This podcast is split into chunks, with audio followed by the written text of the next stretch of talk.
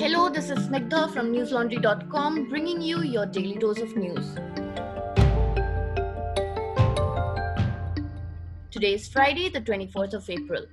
The total number of coronavirus cases in India crossed 23,000 with 1,684 fresh COVID 19 cases and 37 casualties in the past 24 hours. 4,748 people have been discharged or cured so far. According to the Indian Council of Medical Research, or ICMR, over 5 lakh samples have been tested for coronavirus. Maharashtra remains the worst affected state with 6,430 cases and 283 casualties. Gujarat has the second highest number of active cases at 2,644. At 2,376 active cases, Delhi has the third highest number, closely followed by Rajasthan with 2,008 cases. In Kalyan town of Maharashtra's Thane district, a 34 year old man was allegedly attacked on suspicion of being a COVID 19 patient. He died after falling into a gutter during the assault. The incident took place on Wednesday morning when the man stepped out of his home to purchase some essentials. The dead body was sent for post-mortem and a case of accidental death has been registered at the local police station. Two new clusters of COVID 19 infections emerged in Delhi yesterday after 46 people in North Delhi's Jahangirpuri and 11 members of a family in Old Delhi tested positive. The cases made nearly half of the total 128 COVID 19 patients reported in the capital. Delhi Chief Minister Arvind Kejriwal today said that the initial reports of plasma therapy on some COVID 19 patients looks promising. He urged patients who have recovered to donate their plasma. The trial is currently being conducted in Lok Nayak Jayaprakash Hospital. Based on the initial results, the state will seek the union government's permission to extend the trials to all hospitals in Delhi. A team of researchers from IIT Delhi have developed a cheap coronavirus testing method the Institute says that the new testing method, based on real time polymerase chain reaction methods of diagnosis, has been approved by the Indian Council of Medical Research. This comes at a time when the ICMR has stopped the use of Chinese testing kits due to multiple reports of errors in test results. Tamil Nadu Congress Committee President K.S. Alagiri said Prime Minister Narendra Modi and Union Health Minister Harshvardhan must explain to the country why the rapid coronavirus test kits procured by India from China failed. He said, and I quote, why did the Indian government procure the kits that are faulty from China at 600 rupees a piece? Unquote. Before I get back to the day's news, I'm delighted to inform all our listeners that Daily Dose is now a part of Google News Briefing. It is a much quicker way of listening to our podcast episodes every day.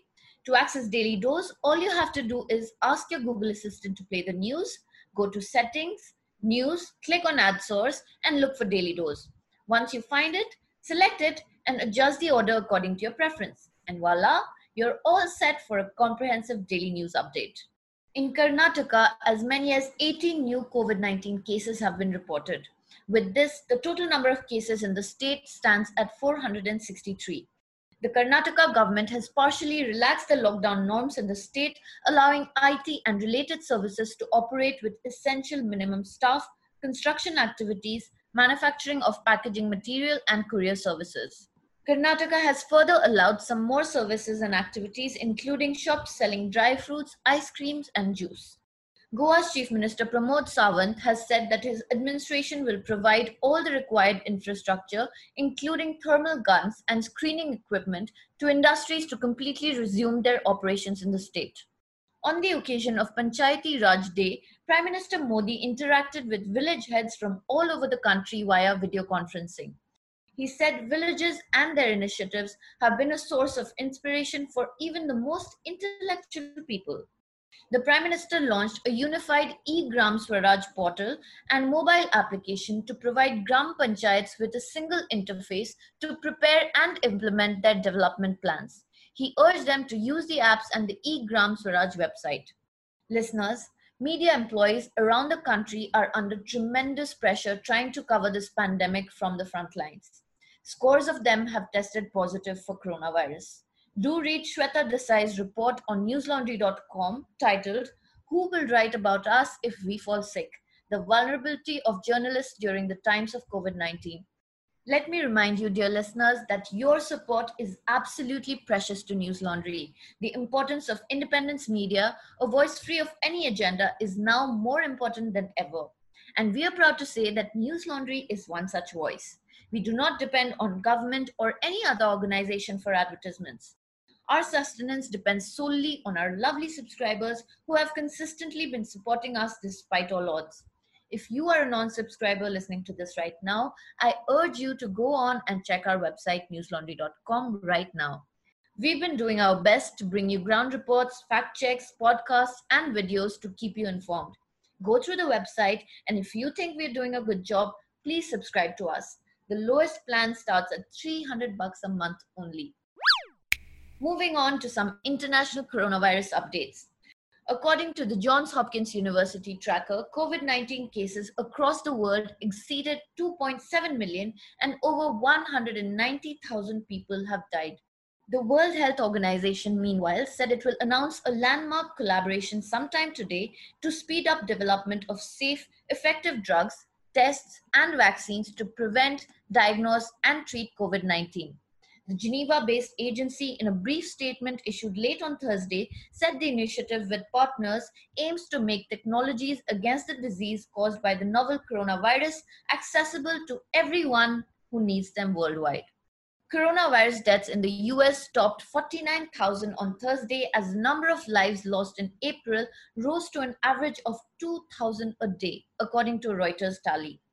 The president of the country unfortunately became the butt of thousands of jokes and memes on social media because of his recent White House press briefing. So ask Bill a question that probably some of you are thinking of if you're totally into that world, which I find to be very interesting. So, supposing we hit the body with a tremendous, uh, whether it's ultraviolet or just very powerful light, and I think you said that hasn't been checked, but you're going to test it.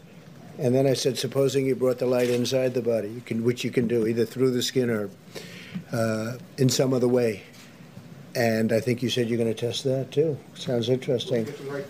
Right, and then I see the disinfectant, where it knocks it out in a minute, one minute.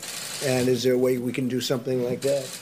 Yes, the President of the United States of America actually suggested medical doctors should try injecting disinfectant into the human body or throwing UV rays inside the body to kill the virus. While talking about a government research that suggests sunlight helps kill the virus faster, Trump said it could also be a rumor, but a good rumor. Okay.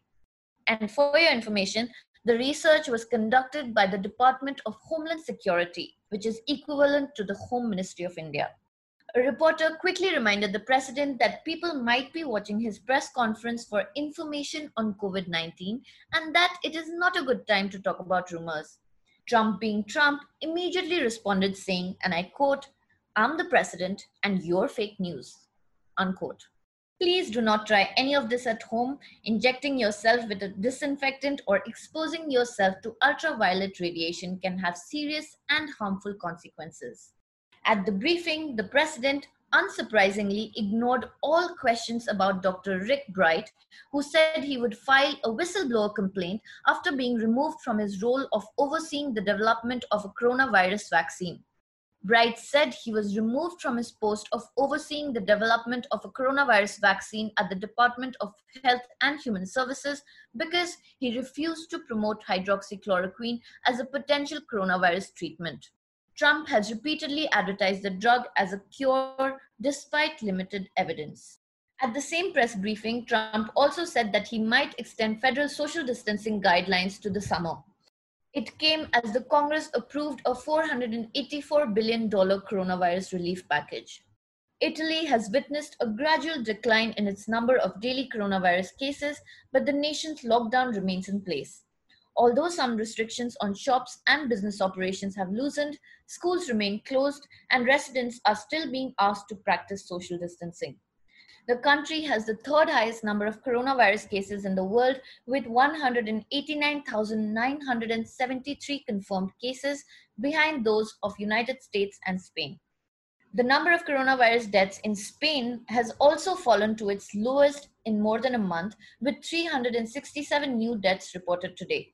The total fatalities stands at 22,524 and the overall number of coronavirus cases stands at 219,764. French President Emmanuel Macron said his government is aiming to release its detailed end of lockdown plan probably on Tuesday. Speaking to a group of mayors by video conference today, the president said managing to return to normal life was a logistical and organizational challenge, and that measures to end the lockdown would be introduced nationally across the country and not region by region. Russia on Friday reported 5,849 new confirmed cases of the novel coronavirus, pushing its nationwide tally to 68,622. 60 people with the virus died overnight, pushing the death toll in the country to 615. South Korea reported just six more cases of COVID 19 as of midnight on Friday local time, raising the total number of infections to 10,708. There were no deaths in the last 24 hours for the first time since 16th of March. The death toll in the country now stands at 240. Iran has reported 1,168 new cases of coronavirus in the last 24 hours, bringing the total number of infections in the country to 88,194. There have been 93 new deaths in the last 24 hours, bringing the total number of deaths to 5,574. The Taliban, meanwhile, have rejected appeals for a ceasefire from Afghanistan's president as his country recorded its biggest daily rise in new coronavirus cases. Afghanistan recorded 95 new cases of coronavirus, bringing the overall total to 1,330. Coming to some non coronavirus news stories. The Supreme Court today granted three weeks protection from arrest to Republic TV editor in chief Arnab Goswami in connection with multiple FIRs filed against him in Chhattisgarh, Maharashtra, Madhya Pradesh, Rajasthan, Telangana, and Jammu and Kashmir. According to Live Law, a bench comprising of Justices D.Y. Chandrachud and M.R. Shah said, and I quote, Court intends to protect the petitioner for a period of two weeks from today and permit him to move anticipatory bail application before the trial court or high court. For a period of two weeks, the petitioner shall be protected against any coercive steps in relation to the FIRs arising out of the telecast which took place on April 21st. Unquote. However, the two weeks was later modified to three weeks. The FIRs were filed against Goswami for allegedly defaming Congress chief Sonia Gandhi. On his primetime show on Republic Bharat, Goswami, while speaking about the lynching of three people in Palghar, Maharashtra, had accused Sonia Gandhi of having them killed and masterminding attacks on Hindus as a part of a conspiracy with the people of Italy. Goswami filed a writ petition on Thursday asking that the FIRs against him be quashed. The Supreme Court heard his petition at 10:30 a.m. through video conferencing today. Advocates Mukul Rohatgi and Siddharth Bhatnagar appeared for Goswami. Arnab's counsel argued that the idea behind the FIRs was to muzzle the press. Goswami's lawyers also brought up the alleged attack on the TV news anchor in Mumbai on Wednesday night. The Mumbai police have arrested two workers of the Indian Youth Congress in connection with the incident.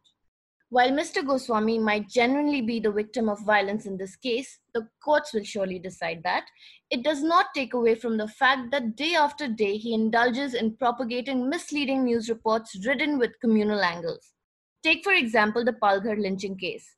The important question to ask here is who funds these primetime shows? Because channels like Republic TV depend on advertisers for their sustenance. Manisha answered this question for you in her column for our Bloodlust TV section titled Who Funded Arnab Goswami's Communal Tirade Over Palghar Lynching? And now is a good time to remind you again, dear listeners, why you will be doing democracy a favor by subscribing to News Laundry, a 100% ad free news platform. That's all for today. Have a great day or a good night, depending on where you're listening from. See you tomorrow. All the News Laundry podcasts are available on Stitcher, iTunes, and any other podcast platform. Please subscribe to News Laundry. Help us keep news independent.